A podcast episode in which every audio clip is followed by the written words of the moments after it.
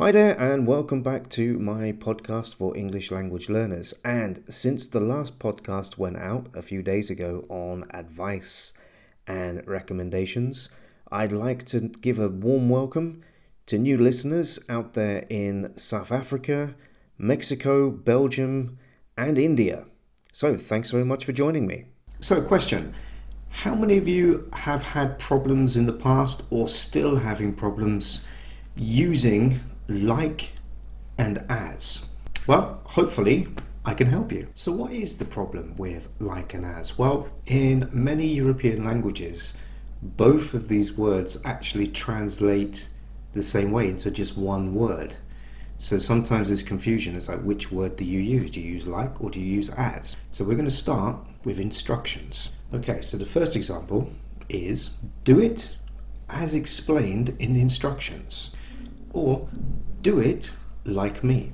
Okay, now it is not correct to say do it as me. And it's equally not correct to say do it like explained in instructions. So do it as I explained or do it like me. Now there is a general rule here that we can apply specifically for instructions and that is if we use like it should be directly followed by an object and when you use as, it should be followed by a clause containing a verb. Okay, so with the first example, do it as explained. Okay, here we have the verb after as. And when I said do it like me, then after like, you have the object. But now we're going to look at definitions and similarities. For example, I work as a teacher. Now this is my real job. Okay, so in this case, as is the definition, is what I do. So I work as a teacher. Now sometimes I work very, very long days, and you could even say in a metaphoric way, I work like a slave.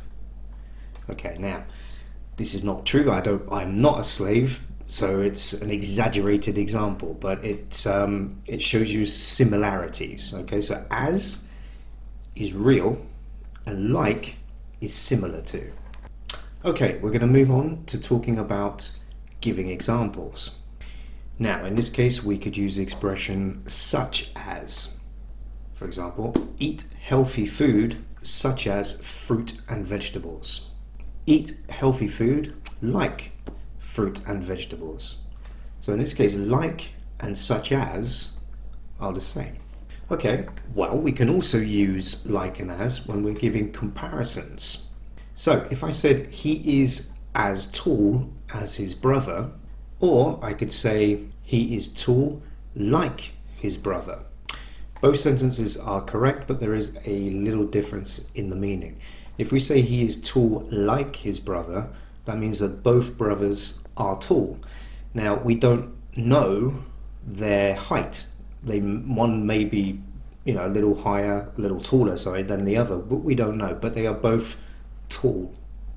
But if we say one brother is as tall as the other, then we are basically saying they have the same height. Okay, and the last part of this is to talk about predictions and expectations. And here's some good news. Here we can use like and as with no difference.